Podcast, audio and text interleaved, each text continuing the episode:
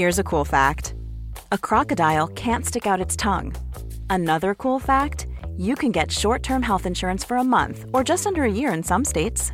United Healthcare short term insurance plans are designed for people who are between jobs, coming off their parents' plan, or turning a side hustle into a full time gig.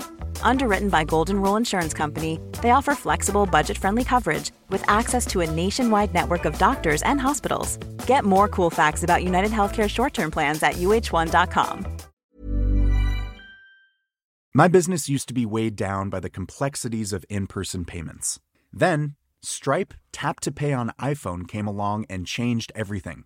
With Stripe, I streamlined my payment process effortlessly. No more juggling different methods. Just a simple tap on my iPhone, and transactions are complete. What's truly remarkable is how Stripe caters to all my customers' preferences. Whether they're using cards, Apple Pay, or other digital wallets, Stripe ensures a smooth checkout experience every time.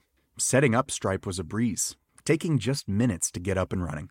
From local markets to global retailers, Stripe helped me expand my reach and grow my business with ease. To learn how Tap to Pay on iPhone and Stripe can help grow your revenue and reach, visit stripe.com slash tap iPhone. This 10th year of Daily Tech News Show is made possible by its listeners. Thanks to all of you, including Matt Zaglin, Kelly Cook, and Scott Hepburn. Coming up on DTNS, Reddit tries to go real time again. David Spark is with us, fresh off the RSA conference and bringing the knowledge. And why do hacker groups get those silly names anyway?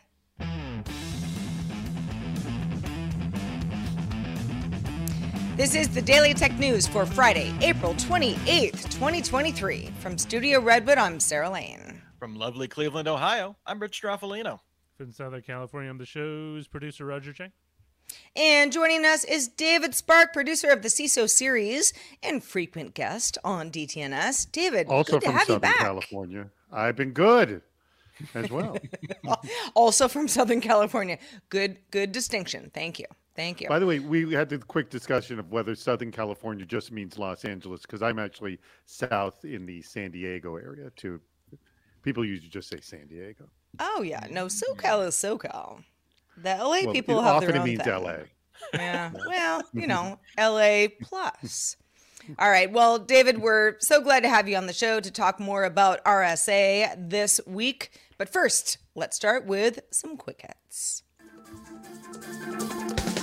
Let's get started with an earnings season highlights because there have been a few of them over the last 24 hours. Amazon saw revenue up 9% on the year in its Q1, with Amazon Web Services revenue up 16% and advertising revenue up 23%. To that effect, Pinterest also announced a multi year ad partnership with Amazon where clicking on an Amazon ad from within a Pinterest board would take you to the uh, Am- would take you to Amazon to complete the purchase. Also, in good news, Sony set an all time record revenue and operating profit in its fiscal 2022, shipping 19.1 million PS5 units in 2022, up 65% on the year. But Snap saw Q, Q1 revenue fall 7% on the year. That's the first time it's seen an annual revenue drop, so kind of significant there. And Intel saw revenue fall 36% on the year, with both its PC and server chip units seeing similar revenue drops. OpenAI reopened access to ChatGPT in Italy after the company met a variety of conditions from the country's data protection authority, Garante. OpenAI now provides further information on how it collects and uses data to train ChatGPT on its site. It's also added a form for EU users to object to having their data used. That was one of the big ones under GDPR, and added age verification tools to prevent minors from signing up. Garante urged OpenAI to meet its other demands for a more expansive age verification system and a publicity campaign to inform Italians about their right to opt out of data processing on the platform. But ChatGPT available again. The company Nothing confirmed that its phone 1 will get the Android 4 14 rather beta 1 in the coming weeks. Didn't say exactly when, but said coming soon. This would put Nothing's phone 1 as one of the first non-Google devices to get an independent preview phase. More partners will likely announce the same during Google's I/O, which takes place on May 10th. Earlier this week, the UK's Competition and Markets Authority, you might know them as the CMA, blocked Microsoft's acquisition of Activision Blizzard. They were citing the deal would hinder competition in cloud gaming. Although Microsoft said it plans to appeal the decision, on Friday it also announced a 10 year deal with the Spanish cloud gaming platform Nware, a good faith measure to prove it can work nicely with others. Of course, this Microsoft is no stranger to granting these kind of deals. It's previously signed similar cloud gaming deals with Valve, Nvidia, and Boosteroid. Qualcomm announced a new game upscaling feature called Snapdragon Game Super Resolution. This uses a single rendering pass to upscale resolution on mobile devices. Other similar upscalers, like NVIDIA's DLSS, use multiple passes. Qualcomm claims no impact will be uh, docked on battery life, so that that's good. The company also says it will be compatible with most mobile GPUs but didn't offer a lot of specifics otherwise. Hmm.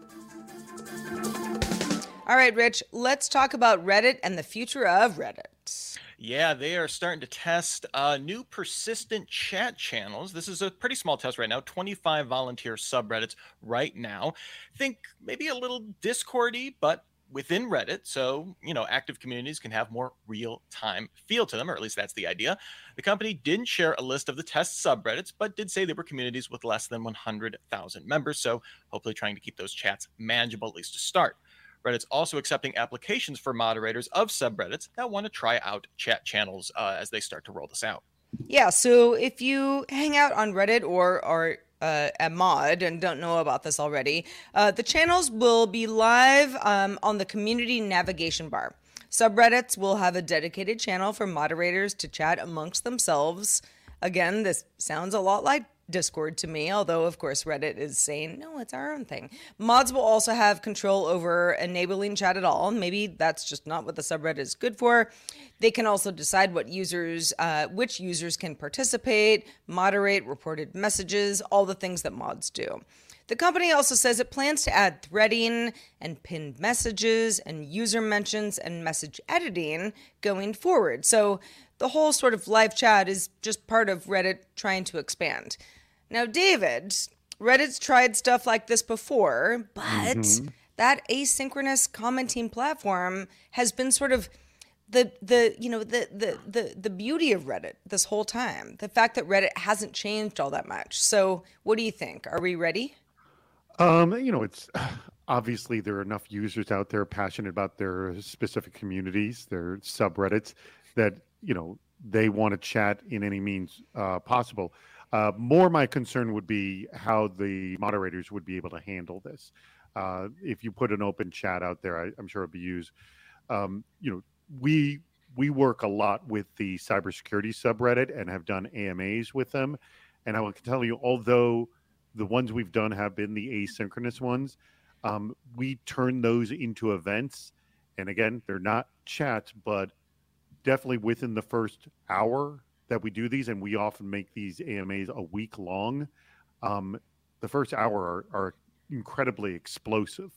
Um, so it's not a chat by any stretch, but you can do timed events through the um, the the, nor- the normal Reddit as we see now that may have a little bit of that feel, a little bit more lasting power as well. Yeah, the, what I think is interesting here. I know, uh, you know, a lot of people are saying, "Oh, this is them going after Discord." Discord has kind of rolled out forum kind of posts to kind of give the opposite, you know, go from a chat app to having something with a little bit more permanent threading and that kind of stuff. And now Reddit kind of going after this. I, I feel like this is an attempt to go after like whenever you have a subreddit that's like you know super thread or something like that. Um, I've used like for example like the fantasy football subreddit. Might seem pedestrian, but whatever. Uh, like every Sunday they'll have we're going to be talking about the games in this thread right here. That thread is like useless the day after those games. It's only yeah. really useful when like football's being played. Right. And it's a real time is, thread. Yeah. yeah. And what you what you really want, I I think the experience would be much better if that was in a chat. That doesn't necessarily take away I'm still going to, it feels like I'm still going to use Reddit in the same way I have, where it's like these hyper focused individual communities. This isn't going into the homepage, right? This is, I have to navigate to the subreddit that I'm already passionate about to see this. If I'm just seeing like my aggregate feed on the Reddit homepage, that experience is not changing, and I can I can dive into that community when I want to. Um, so I, I, I while I can definitely see, obviously there's some some analogs to what an app like Discord is doing. I don't necessarily see this as like, oh man, this is this is Reddit's Discord killer. It definitely sees this uh, as competition. It it may draw some usage away, but I that it feels fundamentally different. Just how the communities kind of interact. Reddit mm-hmm. also it strikes me as a community who's like, we do what we do well. and we don't want to be the modern version of Reddit. Uh, you you might recall that Reddit has tried uh, live interaction stuff features Reddit Talk, that was a Clubhouse clone, live chat. Uh, community chat rooms were deprecated back in 2020. Reddit saying at the time, we listened to you, users and mods, and your experience was not up to our standards. um, so I feel like there there is a place for this, but I wonder if Reddit is almost uniquely positioned to be a, a bit of a dinosaur, and and and everyone on the platform wants it to be that because that's how it works. That well, it's it's amazing. I mean, you know, all other technology programs would not keep this incredibly lean looking, not graphically attractive platform going, given the immense amount of users that are on it. Um, but that is again their brand, their charm, and why people stay on it. Um, so, you know, again, live chat stays within that brand. It's you know they're not offering video and uh, and also stickers to put on it as well. Um, so right, right. I think they're they're uh, they're staying within their brand here. And, and, the other thing that's really notable about this, it seems like they're being very mod focused with this rollout. I mean, they're doing Indeed. it very small yeah. scale. They're like, we want mods right. There's on no board. question that was their mistake the last time they tried to do this. They shoved it on everybody, and mods were like freaking out. Like we can't. David, to your point, we can't scale this. Right. That was my number one concern. I don't think it's a problem of users not adopting it. It's whether mods can handle it. Yeah, and that's kind of what what Reddit is all about. Well, a lot of times when we're talking, uh, you know, about uh, malicious actors online, we're talking about threat groups. We're talking about advanced, persistent threats, those kinds of things we're using the code names provided by security companies. In coverage of these, we see these names out here all the time. Sometimes that means we're talking about someone like APT29. Sometimes we're talking about Cozy Bear. Sometimes we're talking about Nobelium. Turns out those are all the same group. You wouldn't know it just by the various names that we have out there. Well, Wired's Andy Greenberg recently wondered when we're talking about groups that are doing really serious stuff here. We're talking about groups that are threatening critical infrastructure, uh, disrupting businesses, spying on people, you know, uh, working hand in hand potentially with other nation states. Why are we using a glut of unstandardized and kind of sometimes cutesy sounding name like Cozy Bear? I want to give a hug to, um, and not you know be targeted by like you know Russian special forces or something like that. So David, why do we have kind of this this yeah this where do they of, come from yeah i guess I what, yeah I where do. are we pulling these from and, and what's the glut here that we're seeing like, i no honestly don't know where they're all coming from but but there is definitely a, uh, an issue with the same organization having multiple names altogether because you know whether you have your defenses up for one does it also appear that you have it for the other two it's look the what we definitely don't need in cybersecurity is more confusion and more, I would say, unnecessary confusion.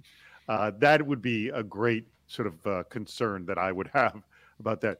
Um, it, it, seems like uh, pedantic to be arguing about names of threat actors, like this. Just call them jerk one, jerk two, three, four, whatever. But this is actually kind of critical, also because where the threats are coming from sort of speaks to the intention and the type and will allow us to actually have a better conversation about it and also uh, know what we're dealing with. The whole question is can we all get on the same page? Yeah. And uh, in, in, the piece, um, you know, Andy was talking about uh, possibly bringing in uh, the National Institute of Standards and Technology, NIST, to kind of standardize all of this. We've seen also calls from this from Mandiant CEO uh, Kevin Mandia uh, and others in the industry to kind of be like, I don't want to have to go to my board when we've been breached and say Mint Say, Sands, It's Mint Periwinkle. Tempest. Yeah, like like They're at it are- again. these are legitimate names and yes obviously like if you're your CISO or you know your CTO or whoever is coming to you and say we're having a major cyber event it like the at at a certain point you you block out the silly sounding name and you focus on the business urgency and the the Well, the existential if- crisis to if, you. if Mint Sandstorm is attacking you with a massive ransomware attack that could literally cripple your business, it's it is distressing to know that one of these silly names is could be the end of your career mm-hmm. or your whole organization. So that is a sort of a I guess sort of a uh, an odd conundrum to be in. Uh, and I, I- guess you know what what are we going to decide here? I, th- I think what Microsoft doing is doing interesting in terms of standardizing the naming convention. Uh, can everyone get on board with it?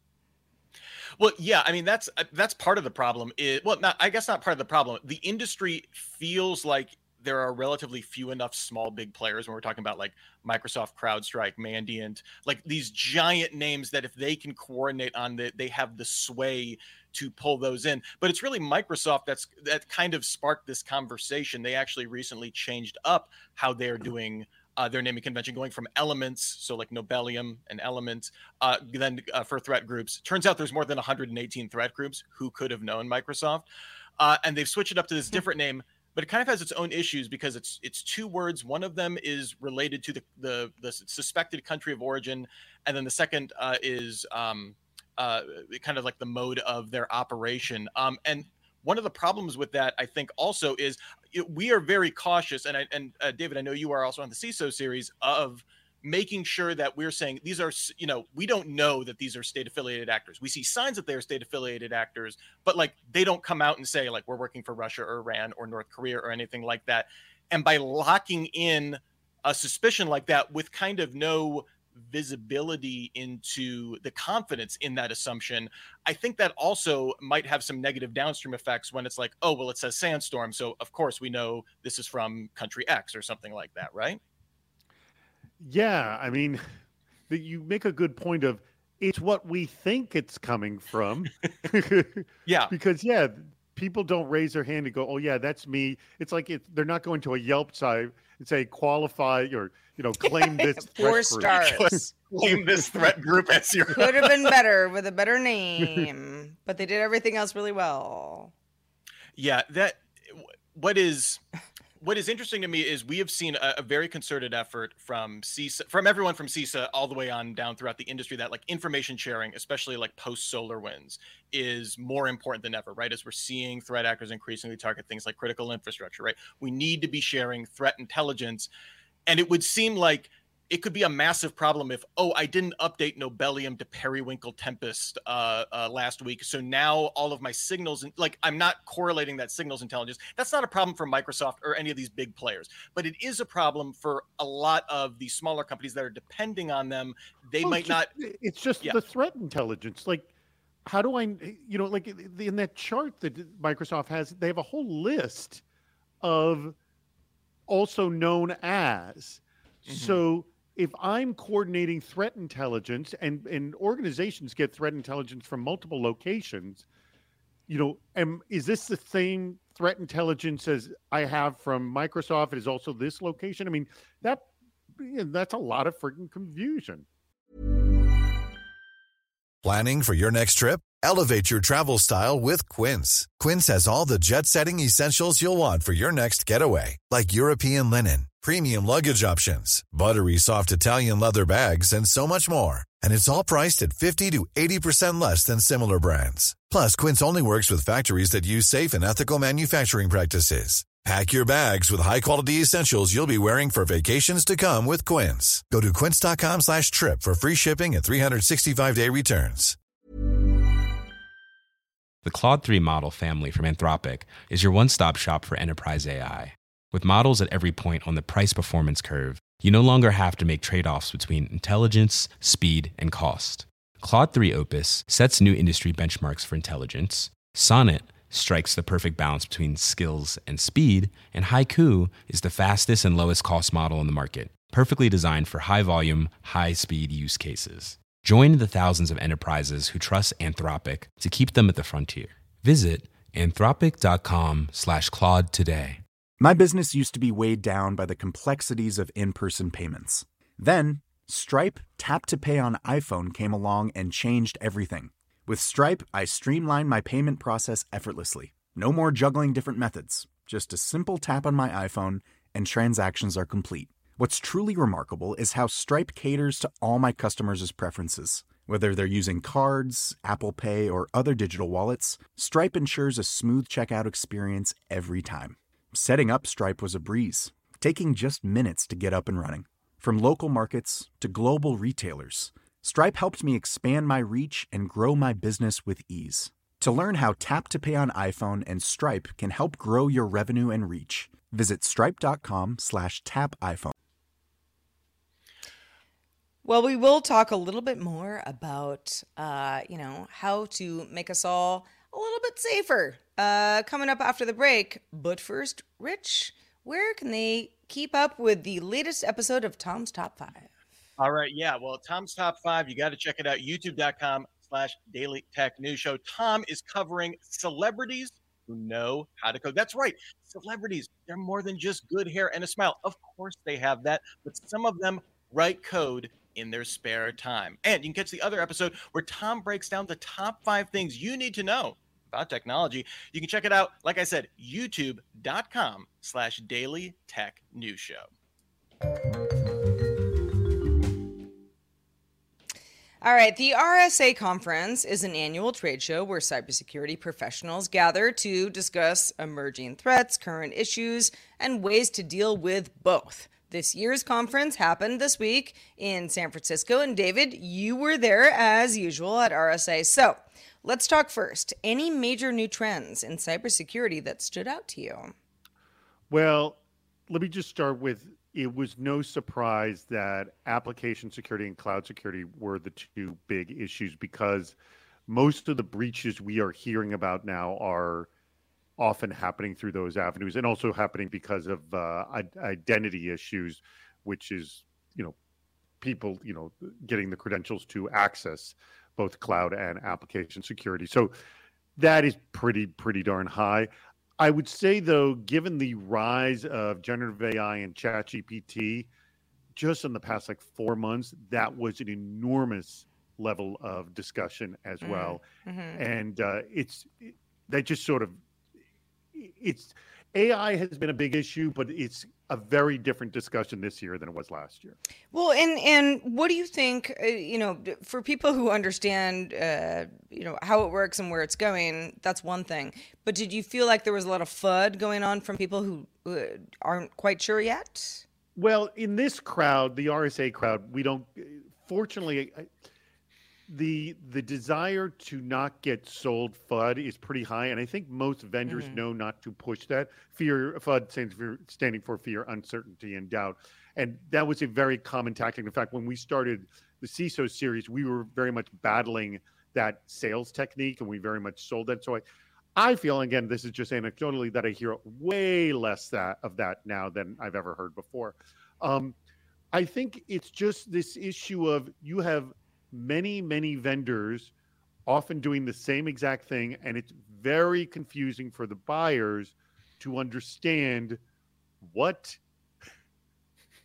how is this one different than the next one? The quick story I tell is I, I would roam the floor for with CISOs, chief information security officers, who are extraordinarily knowledgeable. And I just say, you know, look at all those names out in front of you that you see. What percentage would you say you actually know what they're doing? And the highest number I ever got was about 20%, which is distressing that the smartest people in the industry have a 20% clue of what's going on. So that gives you an idea of how tough and confusing selling and buying is in the industry of cybersecurity. Reading the uh, kind of the the show floor for lack of a better term when it comes to generative AI as I guess both a potential threat tool like what uh, on balance were you seeing more like hey, we're excited because we have tools like Microsoft's uh, Security Copilot and stuff like mm-hmm. that that are that are going to enable us to do more things efficiently and free up more time for security analysts, or was it there is going to be like where was I guess where was it on that spectrum of or this so, is yeah, a threat so, that you need to prepare for? So it's interesting you bring that up because ChatGPT introduces value and a threat simultaneously, and that's mm-hmm. kind of odd and unique about it. Um, I would say definitely the, there was definitely a more ha- glass half full attitude towards ChatGPT in that most were very excited about it from many different angles about what you can do to simplify rather mundane tasks. Um, there was, I remember having a discussion about would you let ChatGPT code for you? Um, and because that is what's being done by a lot that they say write a write some code for me that does this task. Now, many you know the security people I spoke to goes, well, I you know if I had to just have it do a repetitive task, I'd say write the script that'll you know repeatedly find this information and copy and paste it into a document, kind of a thing. And they're like, yeah, yeah, I'm cool with that. But ChatGPT doesn't um, write they feel secure code, so having it do something real was distressing. From the glass half empty side, I would say the fear is really as to what general users are putting into ChatGPT's sort of knowledge base. Mm-hmm. And the fact that a lot of personal identifiable information was being put in there, and now it is now searchable by others. So that was of great concern. And also, just I think the use of ChatGPT to do social engineering as well to get sort of good dialogue going. But in general, the threats that are out there are the ones that are being used in ChatGPT. So the CISOs I always talk about it's like, well, it's just re- regurgitating regurgitating current threats. It's not creating zero days, so I'm not as worried about that aspect. Yet is uh, the the key word there. But David, the other aspect I was really interested in was seeing like uh, kind of a lot of confusion coming out uh, around cyber insurance, just like getting it, pricing it. I yes. know this has kind of been a contentious topic within the security community, especially when it comes to ransomware. Like, what were you? And saying? I think a lot of people don't even know that cyber insurance exists. Yes, and it's definitely a very growing field and desperately needed. Um, so it's interesting with cyber insurance. Um, it is it, you need to apply to get it, and it is not like just getting auto insurance. In fact, many many people get rejected for cyber insurance, and you need uh, you need a lot to be able to have it. You need to, to prove that you've got and and endpoint detection and response or EDR. You need to make, make prove that you have an incident response plan, that you have backup, you have 2FA, and you've got email security. And there, by the way, there's nuances to all of that. But I spoke to one cyber insurance guy, and he said like uh, we um, we see companies of all sizes not having any of that, which is very scary. But the other issue is, you know, they'll get a cyber insurance plan for a certain amount of money, and sometimes these ransomware attacks are so intense um, that because it's not just the um, it's not just the money you have to pay out to the ransomware company; it's also the net result of this of your information getting out there because a ransomware attack has multiple levels here. It's not just the money i have to pay them but oh no now they have this information and now i'm legally I, have got legal issues of fact that pia uh, personal identifiable information and personal health information is out there. So i have heard in many cases they don't even do an audit. They just say you you know you've got a max amount of x million dollars we'll just pay you that out like they don't even think it's like it's let's not even bother looking into it because it's definitely going to be more than that. So let's just pay you the full amount. Wow, I, I, just a ton of again like an area that we don't get a lot of visibility into. So I, I appreciate you kind of kind of breaking down uh, uh, some of the issues with that. And I know we've seen even like national like uh, certain countries and and and uh, uh, uh, other areas where we're seeing legislation about you know what what are the the benefits of cyber insurance and stuff like that. I know you guys are talking about that on the CISO series well, no, pretty frequently too. Cyber insurance is there for one reason CISO security professionals, their job is to reduce risk. What controls can I put in? How can I train my staff to reduce risk? At some point, you just can't reduce risk anymore, or there's no there's no cost benefit of it. It's we've gotten to the point where we've reduced the risk to the level that we can handle it. At that point, there's a percentage of risk that you can't control, and that's where cyber insurance comes in. And that's why cyber insurance requires that you have sort of basic security controls because they only want to be dealing with the risk that is not controllable. And, and so understand that, that that's where cyber insurance comes into play. It's for the risks that you can't control that's out of your reach. All right. Well, if you need a data plan the next time you're traveling abroad and have a smartphone with eSIM capability, then Chris Christensen just might have the answer for you. This is Chris Christensen from Amateur Traveler with another Tech in Travel Minute. By the time you hear this, I'll be in Greece on a sailing boat, and hopefully, I'll have with me a data plan that I can upload all those great photos that I'll be taking while I'm in Greece. And if you're looking for a data plan, one thing to remember is that most modern smartphones have eSIM capability so they can have multiple lines and you can get a data only plan or a data plan plus calling in addition to your regular number. And it's surprising how cheap they can be right now. And if you're looking for different plans, go to esims.io is one good resource for finding different data plans. I'm finding for Greece, I can find something as cheap as $8 for three gigabytes of data for a month long plan. But you can also find what works for you. This is Chris Christensen from Amateur Traveler.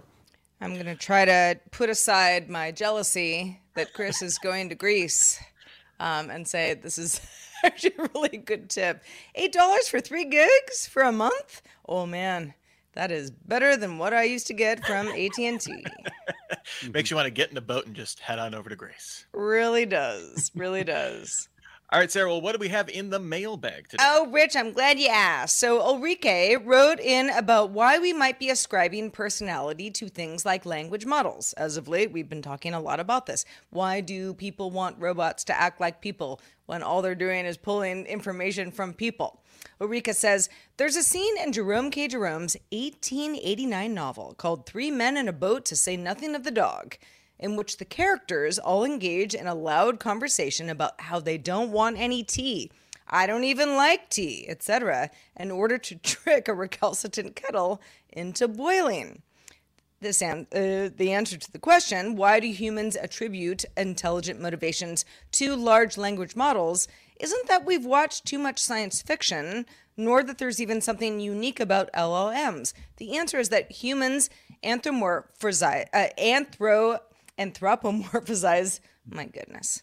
Everything. We talk to our cars. We talk to our kitchen appliances. We attribute malice to the photocopier that jams every time we're on a time crunch. I've had coworkers ask me to print things for them because quote the printer doesn't like me.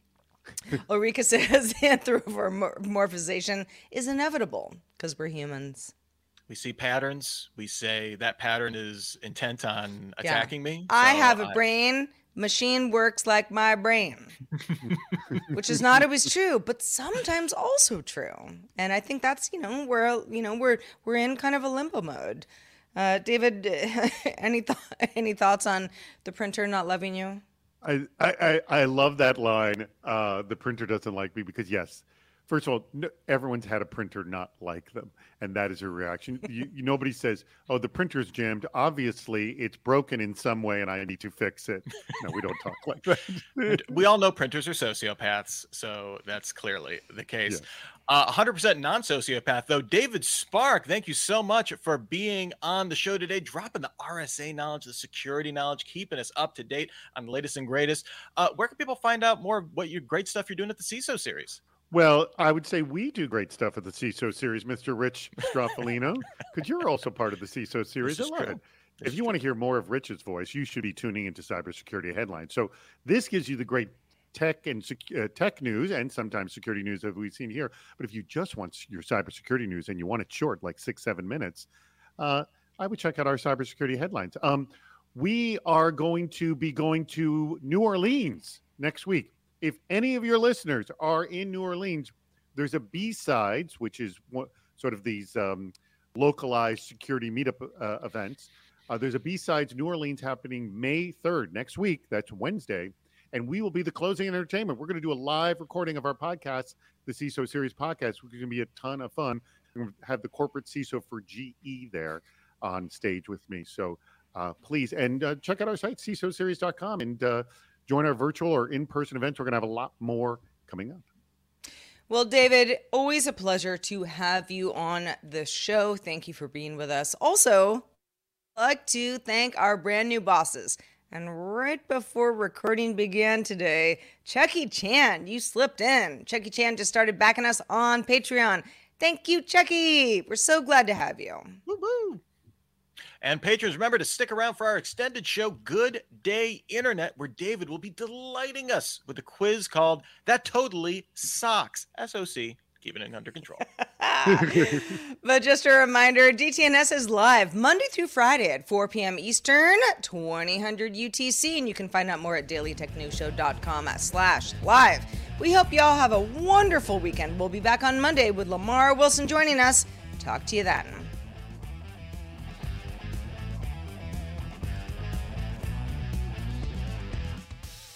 This week's episodes of Daily Tech News Show were created by the following people. Host, producer, and writer Tom Merritt, host, producer, and writer Sarah Lane, executive producer Booker Roger Chang, producer, writer, and host Rich Stroffolino, video producer and Twitch producer Joe Coons, technical producer Anthony Lemos, Spanish language host, writer, and producer Dan Campos, news host, writer, and producer Jen Cutter, science correspondent Dr. Nikki Ackermans social media producer and moderator Zoe Detterdine.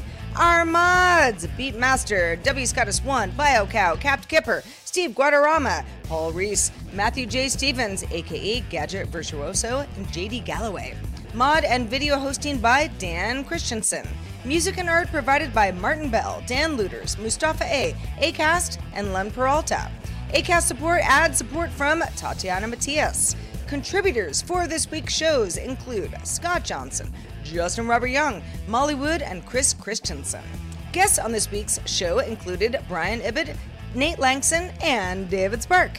And thank you to all the patrons who make this show possible. This show is part of the Frog Pants Network. Get more at frogpants.com. Diamond Club hopes you have enjoyed this program. Planning for your next trip? Elevate your travel style with Quince. Quince has all the jet setting essentials you'll want for your next getaway, like European linen, premium luggage options, buttery soft Italian leather bags, and so much more. And it's all priced at 50 to 80% less than similar brands. Plus, Quince only works with factories that use safe and ethical manufacturing practices. Pack your bags with high-quality essentials you'll be wearing for vacations to come with Quince. Go to quince.com slash trip for free shipping and 365-day returns. Hi, I'm Daniel, founder of Pretty Litter. Cats and cat owners deserve better than any old-fashioned litter. That's why I teamed up with scientists and veterinarians to create Pretty Litter. Its innovative crystal formula has superior odor control and weighs up to 80% less than clay litter. Pretty Litter even monitors health by changing colors to help detect early signs of potential illness. It's the world's smartest kitty litter. Go to prettylitter.com and use code ACAST for 20% off your first order and a free cat toy. Terms and conditions apply. See site for details.